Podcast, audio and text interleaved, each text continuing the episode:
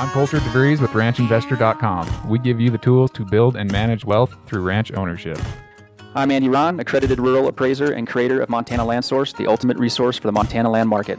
Montana Land Source is the only place where you can find all large acreage listings on the market in Montana today, as well as recent sales. We provide maps, market statistics and analysis, and Montana land news and events. Find us at mtlandsource.com. Hi, I'm Denver Gilbert, licensed broker and owner of Clark & Associates Land Brokers. We've been helping buyers and sellers of farm and ranch properties in six states since 2005. We've been averaging a little over 100 million in ranch real estate sales annually. I 25 and now 35. I 25 and now 35, 35, 45, 55, 65, 75 and now 75. All right. Welcome. The Ranch Investor Podcast is brought to you by Land Trust. Did you know sportsmen spend over $5 billion annually in hunter and angler access fees? Land Trust is a platform that connects sportsmen with farmers and ranchers like you who have untapped profits just by providing access to their land. Go to landtrust.com, L A N D T R U S T.com forward slash ranch investor to see how much you might add to your bottom line. And what you just heard for the intro was the legendary Jake Jacobs with Premier Land Company. He's also an auctioneer. Uh, how many years have you been at it, Jake? Uh, started in 1983, so 1983. 38 years as an auctioneer.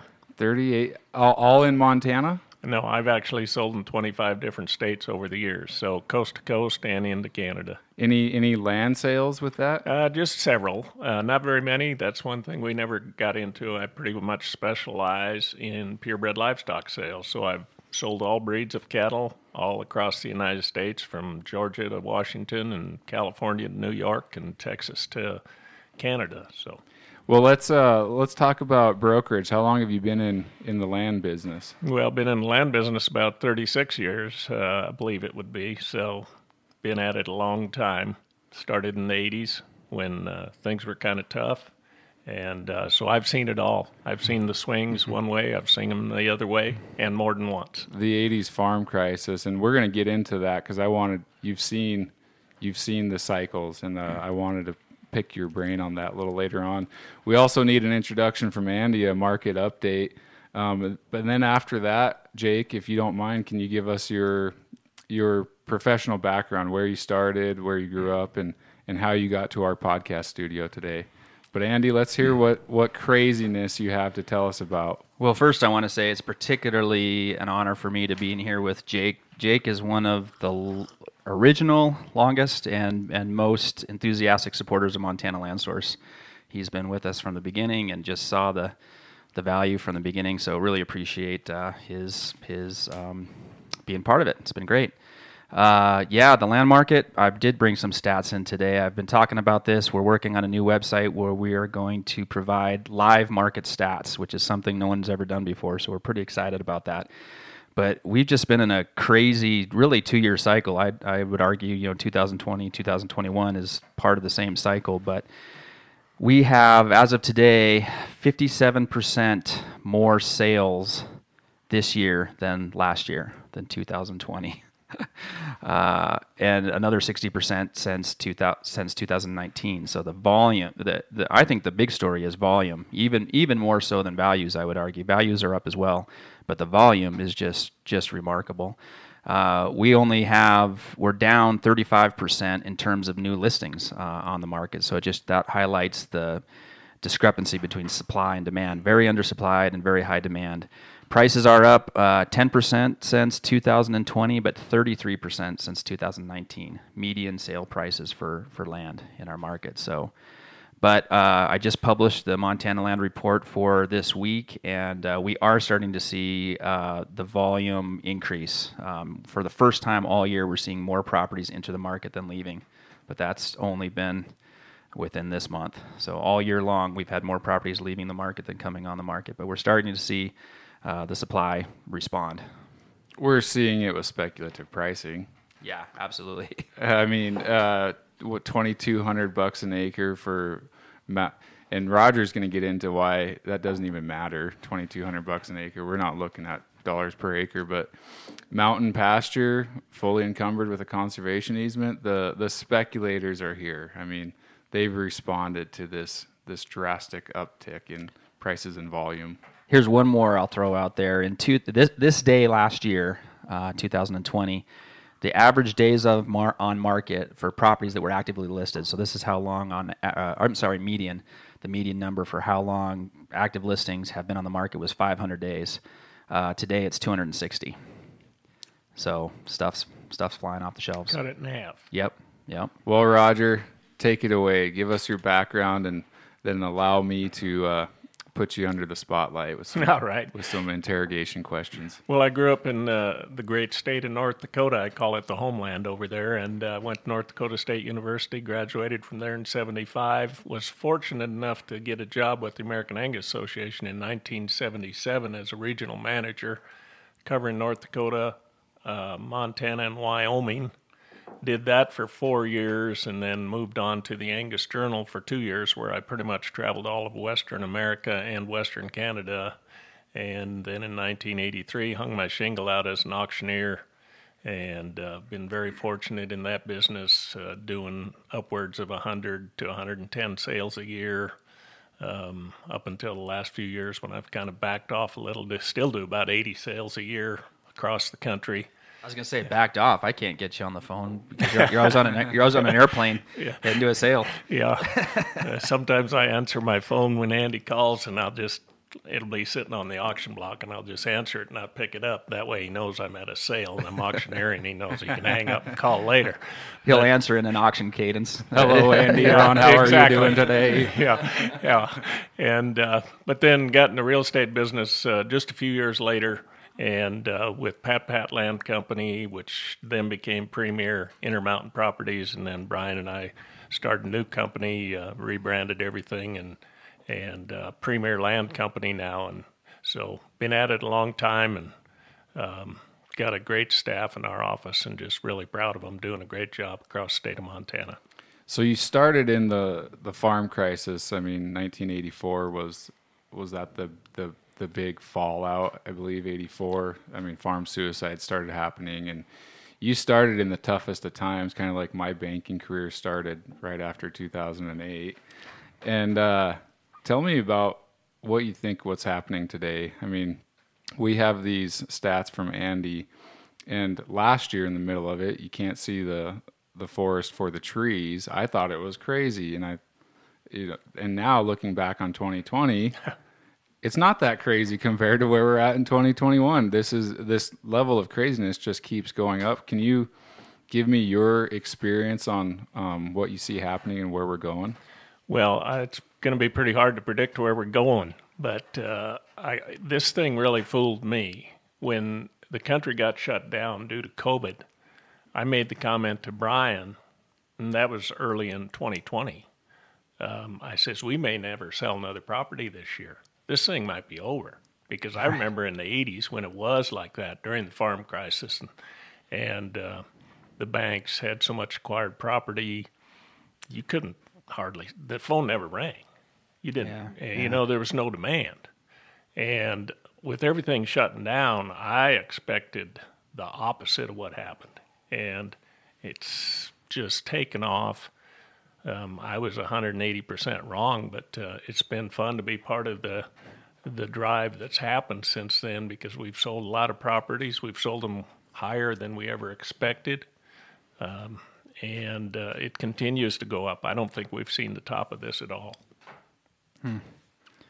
Yeah, I- Boy, that that makes me think the bigger they are, the harder they fall. If we haven't seen the top of it yet, and as I mentioned earlier, Andy, we the speculators have arrived, and there's always been a certain amount of um, people trying to stretch that market forty percent higher than than us brokers would like to see them trying to stretch it. Um, but now, now they they have another leg to stand on. When when Jake and I come in and say we believe your place is worth X amount, and then they tick on another fifty percent to that, it's hard to fight that. It's hard to argue with it because we there's just so much unsurety out there as to what the top is. What and is that site value? Because Jake, tell me about the difference between you talked about dollars per acre and how that's I mean throw it out the window at this point. It really is. I mean, over the years, there's been a number of times where I, I've not taken a listing because I thought it was too high. On a price per acre basis, On right? a price per acre basis, just totally priced out of the market. Right now, uh, I think price per acre has went out the window on a lot of properties. It's like you said, site value, also you know, and the recreation potential. It's what that property can provide.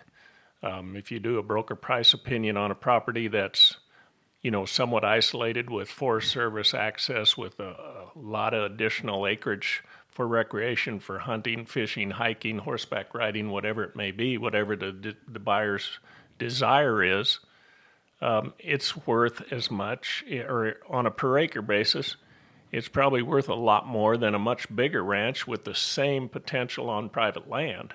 But his opportunity is expanded so much because of the private access to some public land, or not private, his private access, but the fact that that public land isn't as accessible uh, to the public. So he's his property is basically expanded. So we're price we're going to price that on what it provides and what opportunity it provides rather than on a per acre basis. You know, Clark Wheeler and I used to talk about this, uh, Norman C. Wheeler Associates. It was news to me. You know, 50 years ago, uh, price per acre was a was a revolution. And no one used to talk about value and price per acre. It was carrying capacity. Mm-hmm. Ranches in Montana, how many how many animals would it run? No one used uh, dollars per acre, and that was that was a revolution in the in the market. And leading up to 2008, we were talking about getting away from dollars per acre and site value. I think maybe you know being corrected uh, in the market uh, brought us back to that a little bit. But yeah, especially as the recreational and aesthetic and subjective factors become more significant in the market, it's pretty hard to use dollars per acre as a as a universal metric. So, so career advice, Jake. A young guy like me who is you know, I'm a former banker, former rancher. I'm, I value cash flow analysis, and, and today I, I value comp analysis and, and cap rates. Does my career need to adjust to this? What the hell ever is going on? Am I a, am I a dying breed if I look at places on a dollar per animal unit? Because I still do, and I still look at uh, a comp basis for dollar per acre, and I, I certainly look at cap rates and cash flow. But am I am I uh, obsolete or growing growing obsolete? I, I, don't think you're obsolete. you still have to look at that for certain buyers, buyers that have to be financed. But there's so many in the market right now that they're not worried about being financed. And it seems like the bigger the property, the higher the price, the less likely there's going to be an appraisal or any financing. Right, cash buyers. Yep. And I think it's a highest and best use issue, you know, and this uh, it's a challenge in the Montana land market because, uh, of course, we like to talk about averages and and sort of uh, ten thousand foot view on things, but it, uh, it really comes down to individual properties, individual markets. You know, in, in true ag properties, I think still perhaps dollars per acre hold up, and it's not a it's not a bad analysis, but certainly the more you get into like Jake mentioned, you know aesthetic or recreational features. It's a it's a shift in highest and best use. And in recreational properties, uh, it's those amenities that drive value, not you know not the production uh, on a per acre basis or whatnot. So I, and that's I think the the career advice is uh, don't hold on to any one way of doing things. Every every property is different. Every buyer's different. You know, it's a complex mix. We're we're all playing in. That's right. And one of the best pieces of advice I could ever give to a young guy getting in this business or any business is be willing to change. Yeah. Because change is coming faster now than we've ever seen in my lifetime, and that's a long time. But I've fought change a time or two over the years, and I've been wrong every single time. how do you how do you deal with that when um, I'm sure you've experienced the stones have been cast at you. You dirty ranch broker. You're bringing in these California buyers. You're the catalyst creating this market. It's it's not it's not the good old boy, the the local family farmer anymore, and that's because of you, Jake. Um, you know the stones are being cast at you because of the immense change that's happening. How do you um, address that when? Well, it's going to happen with or without me. Is the way I look at it. Um, I'm just a facilitator at this point. Uh, they're coming, and it's we're not going to change that. That's one change we're seeing that we can't fight. Um, obviously, I don't like the fact that opportunity for young people is not there like it used to be. If you're not born into the ranch or if you don't have a relative that you can work with and work into a ranch, it makes it very difficult. But it's the environment we're in, so I can't change that. Um, I'm here to assist the people that, that want to sell, and uh, we're doing a pretty good job of it, I think. Well, I remember having this conversation early on with with Montana Land Source because Montana Land Source was a disruptive product, a disruptive technology in the marketplace, and I remember having this conversation about with you in the early days and how some brokers were embracing it and some weren't. The the change it represented and the new amount of information. And I don't know if you know this story, Jake. I don't know if I told you this, but the the very first broker I took Montana Land Source to was Tim Murphy from Hall and Hall out of out of Bozeman because I was working close with closely with him at the time and knew he would would get it. And he, I sat down with him and he loved it. And he said to me, "You got to take this to the Premier Boys. They're they're gonna just love this."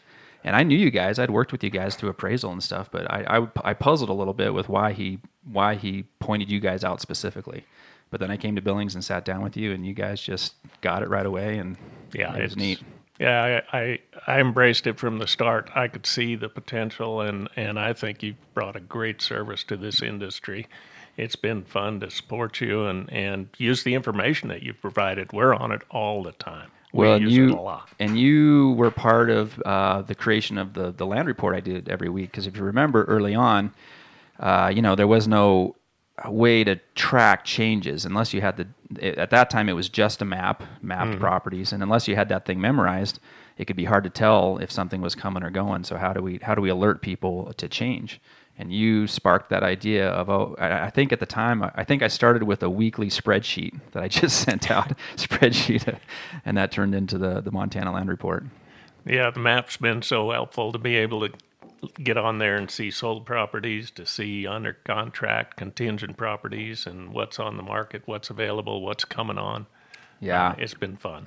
Well, and I think part of the change overall that was what we're talking about, like in the old days with brokerage, you know, you had to get into the pickup truck with the broker and get driven out to the ranch to look at it, like a, a much more control over the information. I think that was that was just the way it worked. But uh, with the internet and whatnot, that's that's all changed. You know, there's I've never seen the research for land specifically, but I know research, uh, real estate in general, you know, housing and whatnot. Brokers today, I've seen number, or uh, sorry, buyers today. You know, they want to do like you know 70% of the research themselves before they ever talk to a broker a lot of them i mean some of them want to show up and, and be taken care of from start to finish but a lot of people want to do their own research so that whole thing has changed changed the market forever Well, uh, Jake's the perfect guy for me to ask this question to. Uh, he is in the business of price discovery. He's made a career on. You're you're not a market maker. Uh, you're in ranch brokerage. You're a facilitator. Um, with auctioneering, um, would you would you call that more of a clearing service or uh, I don't I don't know if you'd call it a market maker, but certainly price discovery. So, Roger, how do you feel about Montana and Wyoming being non-disclosure states? That's very prohibitive to the efficient market hypothesis. Well, it sure is. It makes it difficult, but uh, to value a property if we're using the per acre basis, if we're but if we're using site value, if we're using recreation, that's all selling emotion and you know, obviously you're going to put a different value on it than I am probably. If you're not an elk hunter, you're not going to get revved up about elk hunting. But as a broker, you need to know how much that can add. Whether if you've got a buyer that's or a seller that has elk hunting, has quality elk hunting, and and the numbers, there's all kinds of research you can do. You can go to Fish, Wildlife, and Parks and look at their annual aerial survey and see elk numbers in that area. For instance, in the Castle Mountains, I was looking at that yesterday for the last six years on the number of elk. Their goal is 600 elk in that hunting district, 452. They've been anywhere from 1150 to 1700 the last eight years, and that's they say they count maybe 80%. So there's more numbers than that. But there's other ways to value property, and I like the fact that you don't have to disclose the price. I, I, I think that's something I, I don't want to see it change. It, it, it certainly makes us more necessary as brokers because we, we are controllers of information still. Yeah. Well, and I like to say, you know, it works well when people do share where it needs to be shared. And I'm talking about brokers and appraisers in the industry.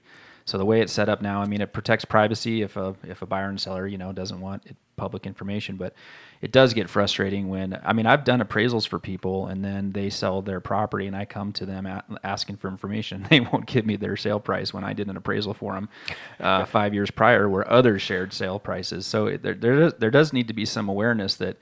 Uh, with discretion, shared with the people that need it to make the market function, and but so, but it's a kind of a fine line. It's kind of a narrow walk. Well, it, it is right to privacy. Yeah. Yeah. Go but on, I, Jake. But I think it's our responsibility as as brokers to, if we can share some of that information with Andy uh, when he needs to do an appraisal or another appraiser that calls, we're always happy to share the information if it's okay with the seller. And most sellers we work with do not have a problem with that. So we do share a lot of information with appraisers mm-hmm. and bankers.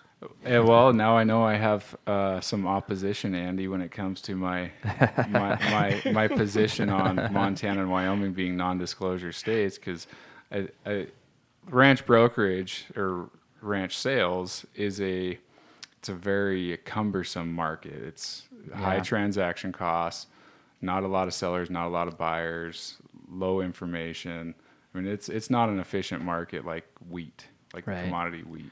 Well, I will say, and I think I wrote a blog post about this a couple years ago because we saw a rise in uh, well non-disclosure agreements that brokers actually are mm-hmm. required to sign by some sellers and some buyers. So we saw that leading up to 2008. It seems like when the market is hot and when well, and one thing I've heard about this market, obviously, you know, there's a lot of wealth participating in the market. You, you have to be wealthy at this right. point, and that a lot of those guys, what I've heard said is they they feel like they have a target on their back or they're concerned about that. So the concerns about privacy and whatnot are higher as high as they've ever been, maybe. But uh, so here's my thing though: if too much of that goes on, uh, too much non-disclosure, and not not sharing where there needs to be for the market to function, for appraisers to do their jobs, for brokers to do their jobs, I think that does lead you know, potentially politically down the line for people to say enough of this. We're going to do disclosure. So I, I, try to tell people, you know the system works now but if, if we push it too far and there's not not sharing what there needs to be at some point you know it comes up almost every we have every other year legislature in this state and i don't think it came up last year but almost every year some form of uh, reversing that non-disclosure comes up so um, it could we you know people could lose that privacy if it's essentially I guess I don't know if abused is the right word, but if it's not respected and used in the right way, that that in my mind is what might lead to it going away. Um, Absolutely. And one second, Andy, um, I want to take a minute to have a message from our friends at Land Trust. Did you know consumer demand for outdoor recreation is an over $17 billion marketplace? Savvy investors do, and they're using a secret weapon to access the demand. It's called Land Trust. Land Trust, the recreational access network connects ranchers, farmers, and ranch investors with outdoor enthusiasts seeking private land access. This online marketplace makes it easy and safe to gain year-round income from hunting, fishing, photography, and more. You don't even have to be there. Be the wiser investor with a new secret weapon. Visit landtrust.com slash ranchinvestor to learn more. That's landtrust.com slash ranchinvestor. We've talked about change, and when I was in college, my senior um, finance thesis was on agricultural land values. I did a regression analysis, what drove land values – and that data was largely from Purdue, Iowa State. So naturally, you'd expect that the covariance correlation, the R squared, the main drivers were commodities. That's going to drive the value of the land. Then it was interest rates, government programs, um, proximity to town. Uh, those were all big drivers of value. We're, things are changing here, and Roger, we were talking earlier. What and Andy you need to start tracking this, okay? we need to start seeing some statistical analysis because we have new this new buyer, this new cash wealthy buyer. Roger, what do you see for maybe motivations or explaining variables why people are buying? Um, I mean, is it a correlation to Bitcoin, gold, M2 money supply, the stock market? What what are the covariance correlations? What are the driving reasons. Well, I can't speak to Bitcoin because that's one change. that's one change that I haven't grasped yet, and it's maybe one that I'm I'm fighting a little bit and probably shouldn't be. Get in now, Roger. I'm probably going to be dead. now. I'm probably going to be dead wrong again. I'm, uh, let us know as soon as you sell a ranch uh, via Bitcoin. Yeah. That'll be a that'll be a, um, commodity prices, I think, for the wealthy buyer are almost irrelevant in this market we see right now. Um, obviously, most of them like to see some cash flow, but they're spending disposable income. And if the ranch or the farm can at least maintain without eating into any additional cash, can wash its own face. Yep. Then they're happy with that. And a large percentage of these buyers, I think the best thing they can do if they buy one of these ranches, rather than try and operate it themselves, find a good neighbor that does a good job ranching, sell the grass to that neighbor, allow him so many animal units so you know that it's taken care of, not abused, and he'll have a lot more, a lot less stress in his life, and uh, be happy with the result at the end. How many though want to play a rancher? You know, want have that fantasy, have that. Do, you, do we still see quite a bit of that? I we do see quite a bit of it, but I think we see less than we used in the, the Yeah. a, a lower percentage than we saw in the past. Yeah, I'd agree with I that. I really do. There's a recent article out uh, interviewing Jim Taylor of Hall and Hall, and he talks about people were locked up at home during COVID looking at ranch porn. Did you guys read that article? and uh, the impression I got is that today's cash buyer almost sees ranching operations as a burden. That it's that it's a beast of burden more than an opportunity and a and a attribute, a positive attribute of the ranch. Well, there's been a lot of work. I, we actually did some work with MSU, uh, and uh, Hall and Hall participated. Uh, it was it was Joel Ledbetter, not not uh, Jim, but and it was uh, the demographic shift to millennials and millennials more experience based. You know, the the boomer generation was prime for in some ways for ranch ownership, just the the kingdom and castle, and you know, uh, particularly a, a man you know that's done well in his career or what whatnot, uh, amassed some wealth. You know, the idea of buying a Montana ranch just you know, and John the John Wayne generation, right? Right. But millennials, they want experiences, they want to travel, they want to do you know. So there was this, there was there has been concern about, geez, isn't who's going to buy ranches? Uh, I think that's largely, well, clearly the market we're in now. Even though we're, even though the buyer set, you know, is is a younger generation, still clearly people are interested in buying ranches. But to this topic, you know, running it themselves versus understanding that they don't, you know, they're not going to be on tractors or or pushing cows or whatnot. I think there is, you know, that this next generation has less fantasy built into that, maybe, or you know, Yeah, I think you're right on that. I think they want to come out and experience the recreation. They Yeah. want the fishing, they want the hunting, they want the views and the privacy, but they don't want to manage the physical labor of the ranch. Uh, they just soon somebody else took care of that, and uh, and we're free to do enjoy what they have when they come, not be stressed out about finances, stressed out about labor problems, which is one of the most difficult things to manage in farm and ranch right now is labor supply, and uh, so they they just want to come and enjoy. Yeah. So, what do you, Roger? Uh, personal, Jake. Personal question. Your kids grew up playing uh, playing Class B sports, very community driven. Um, I know your your family's very in touch with the local community. And what do you see changing um, your kids? What does Montana look like in the future? Well, we've seen a lot of change as far as how kids recreate, how kids, uh, you know, ours. Well, we played. They played sports during the year. Went to a couple camps in the summer. These poor kids now, they're playing. They're they're year round into some kind of sport, and so there's lots of opportunities that way. Um, you know, I've got one daughter playing softball every weekend. Last weekend in Rapid City, the weekend before in Gillette. The other daughter was in Glendive playing basketball. Hudson, he's playing golf somewhere or on a football travel team. So that's just one family. good Yeah. thing you got a plane. Yeah, yeah, and uh, and so Do you just airdrop them? Do you just buzz around and airdrop them where you need them? I just I try and follow one at a time. So, um, but uh, you know, there's a lot of change, but uh, there's a lot of opportunity for kids to uh, have so much experience. Although it kind of it looks to me like you can almost wear them out with a little too much.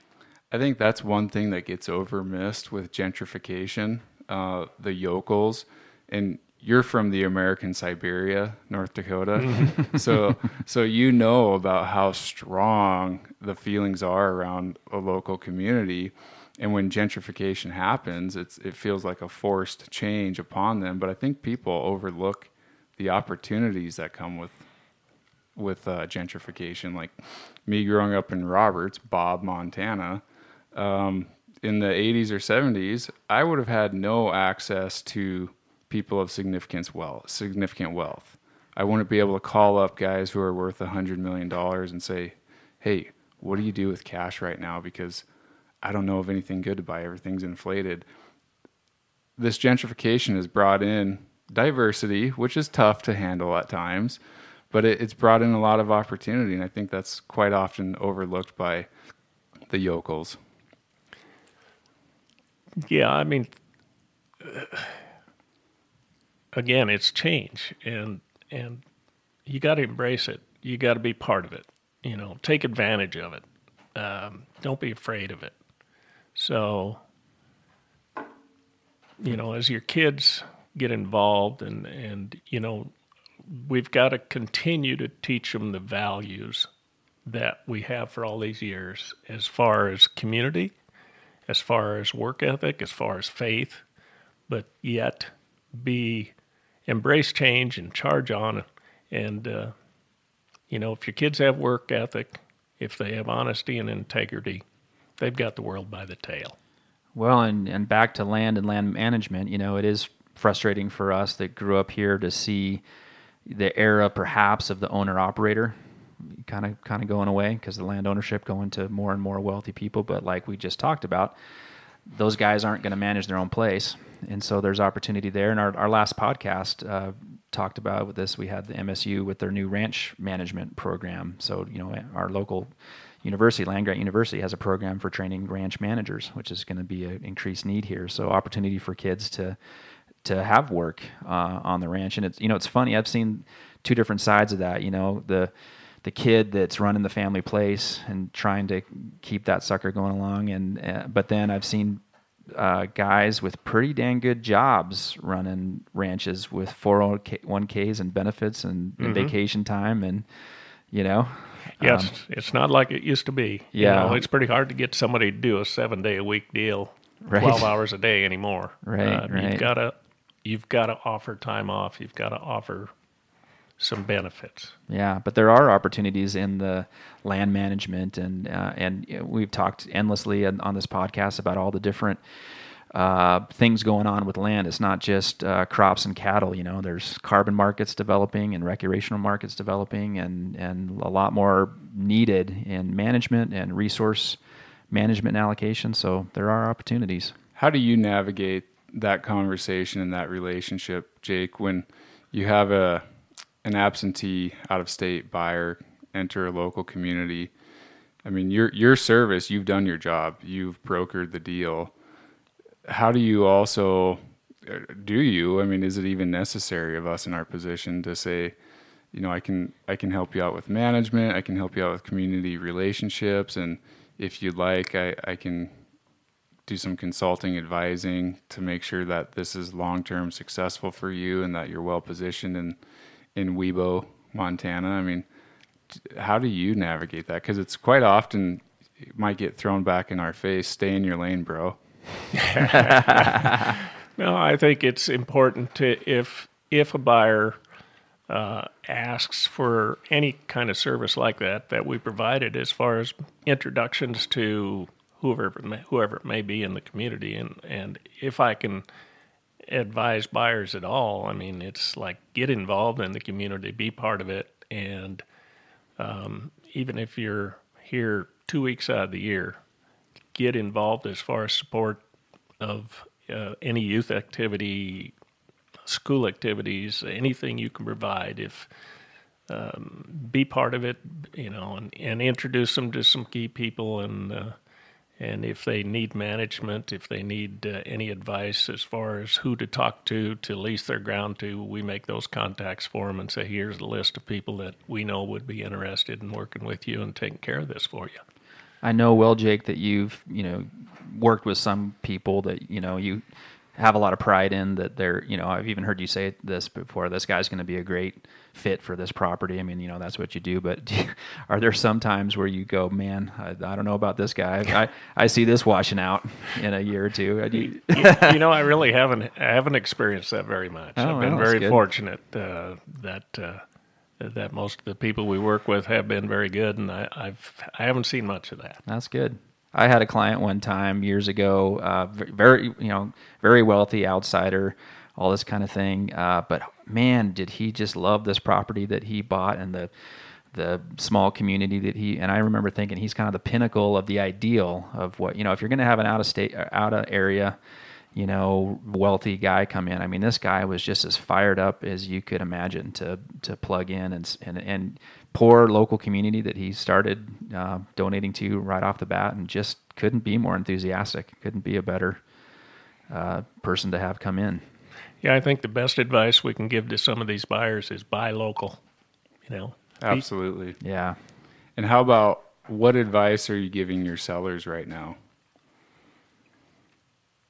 you know, price it in the market as always. Um, you know, obviously we want to get top of the market, but let's let's establish a value where we think it can sell, or at least a range. You know, obviously we're going to price everything at what we think is the top of the market, but as we as we get into a listing contract, we say, you know, you this is where we'd like to price it, and we think we'll get offers between this range and that price, and you know, be willing to look at offers and know that if we've priced it at the extreme top of the market or what we think it is the extreme top of the market, we're prob- probably not going to get right there. But let's try to get to as close as we can and be willing to look at offers. And right now it's a seller's market. We don't know how long it would last. So if you get a great offer, let's be serious about looking at it and maybe accepting it. You, you know what's interesting? I'll be interested in your take on this, Jake. I actually feel in times like this, in some ways, I see, I don't want to say less price speculation, but it just seems, in a way, sellers are almost more realistic right now. Maybe just in the sense that they know that we're approaching perhaps the top of the market. We're, we're in a hot time of the market, and who knows how long it'll last. So there's a little more of a motivation. It almost seems like when the market's quieter, sometimes sellers seem to have no problem, you know, being twice, three times, you know, asking price. But there's a little more of a pressure maybe right now that they know if they're too crazy that they might miss some kind of a wave. So I'm actually seeing, ironically, even though we're in a seller's market, uh, sometimes it seems less uh, unrealistic on the on the seller side. Well, for one thing, right now a seller is maybe selling for more than he ever dreamt he was going to be able to sell for. Sure. And if he's a student of history at all, he knows that this may not last. Right. Um, you know, I've seen it in the 80s and 90s when things took off in the early 90s. And then, you know, 2007, things kind of went in the tank again. And so, I mean, we've seen it go up and down. So, if they want to take advantage of a great market, now is a great time to do it. And uh, maybe that's why they're more willing than ever, is because they're selling for more than they ever thought they could. Yeah, and there, there's not a ton of price reductions going on, but there certainly are some. And uh, you know, obviously, and we've talked about this here before. You know, if you've got something on the market and you're not getting showings or offers now, you know that that's there you know but and, and again at a, at a quieter time that doesn't seem to worry sellers you know I, I have had those conversations you know you've got you've had this thing on the market for three years you've hardly gotten any offers and boy those sellers well that buyer's just around the corner. But today i think it's harder for them to say that perhaps. perfect example of that. I had a property that we have under contract now that uh, we started marketing five years ago. Mm had had it for two years, went off the market for a while, came back on, and uh, never had an offer up until the day we had two offers. so Well, and here's, you know, with these stats that we're starting to put out with Montana Land Source, you know, they're they're all conforming to you know this fact that we have a seller's market and everything we've talked about. But one thing that's a little bit surprising and uh, confusing initially, days on. I talked earlier about days on market for active listings, property that are, properties that are still on the market. But for sales, days on market are actually longer than years past, and that is counter to what you think. But you know what's going on? I think a lot of properties that have been on the market forever are have been getting picked off. I mean, there's some, some you know there's properties in the in the database that have been on the market for ten years. That's not you know there's that's not there's not too few of those. So They're now becoming an observation that's skewing your data. yeah, so days on market for sales is actually because uh, a ton of inventory that's just Yeah. been languishing is getting picked off in this market, and it's actually on a median basis creating long, uh, yeah, longer median days on market. Isn't that interesting? yeah, it was priced out of the market originally. Yep. And now the market's come up and maybe even went by it. Yep, and picked they're they're they're, they're getting picked off. Yeah. I'm sure you've told someone, well, that price won't work today, but if you leave it on the market at that price for a good six or seven years, market will come. I'm gonna I'm gonna use. That's I not, like that. That's not been one of my lines. I'm, I'm gonna start using that. So have you uh, have you also with this time is of the essence maybe that we all know we all don't know but we all suspect this this boat might be leaving the port this this sellers market are your sellers also feeling a pinch for tax reform Yes, we're we're seeing people reluctant to sell because they're afraid of what might change as far as the capital gains. I've got one listing that's going to come on the market, but it's here in the next week. But he says I'm going to only sign a listing contract to December 15th because I'm afraid of tax change into next year Wow. in the capital gains. Wow. So if it doesn't sell this year, I got to take another hard look at it eh, Hmm. To make sure that there's not going to be a capital gains change. So, yeah. Yeah, it's there's um there's a lot of reasons for seller motivations right now, and it's it's all positive for us, Jake. It's I mean a booming market and fears implications of of tax reform, cap gains, estate taxes, um, doing away with 1031s. All of that is is really beneficial to uh, helping sellers move along and say, you know, now is probably the time to sell, if ever. I agree. I don't think there's we've ever seen a seller's market like this. And the other side of the coin is we've there could be as much change in the tax code as we've ever seen if if it happens. And let's hope it don't because it'll It'll it'll- crush this industry. It'll, it'll really you're right. That's a good word to use. yeah it and uh yeah i've sure enjoyed having you on here again andy it feels like we could go another hour here with jake Yeah. Yeah. um what what else do you want to cover in our final minutes do you have any any thoughts of wisdom to share why you came on the podcast and what you'd like the world to know Well, because Andy would let wouldn't let me not come on, so that's why, that's why I'm here. Um, No, I, I just uh, for sellers out there that are listening, if you today is opportunity time. Um, there's a lot of people in the market looking. Uh, we've got a readily supply of buyers, and uh, I think now is the time if you're thinking about selling. Um, let's get it done. Let's get it listed and get it sold.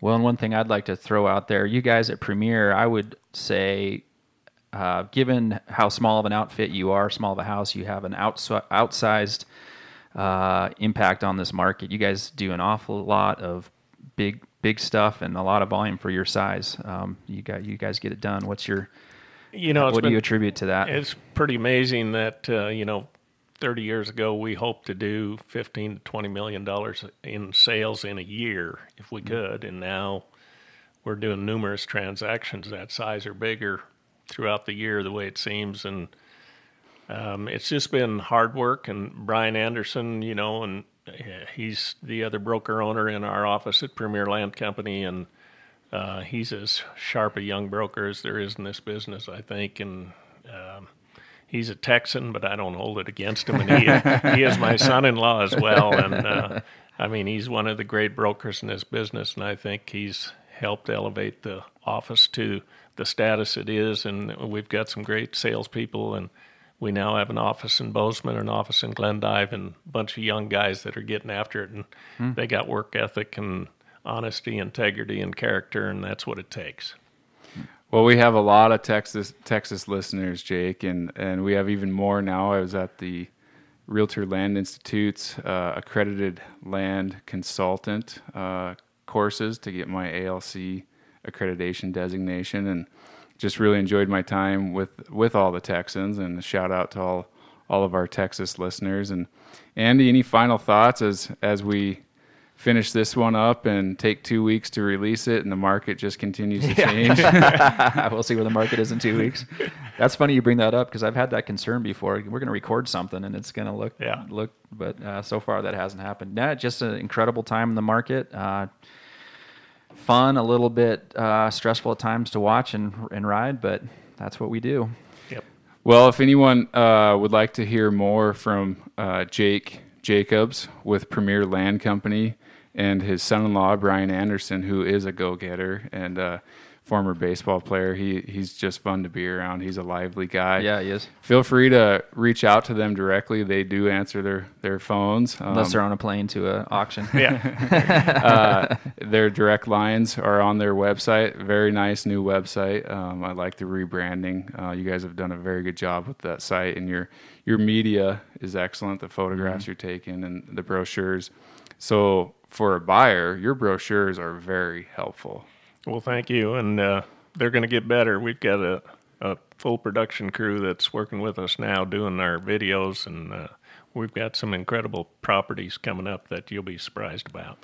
Well, I look forward to seeing them hit Andy's website, Montana Land Source, and Thank you for tuning in to the Ranch Investor Podcast, sponsored by Land Trust. Land Trust partners with farmers and ranchers to capture pure profit from sportsmen seeking new experiences and places to hunt and fish. We were just talking about it's all experience driven anymore. That's right. Millennials, hunters, fishermen. Land Trust built the platform and does the marketing. You maintain 100% control of access, activities, and you set the rules as the landowner.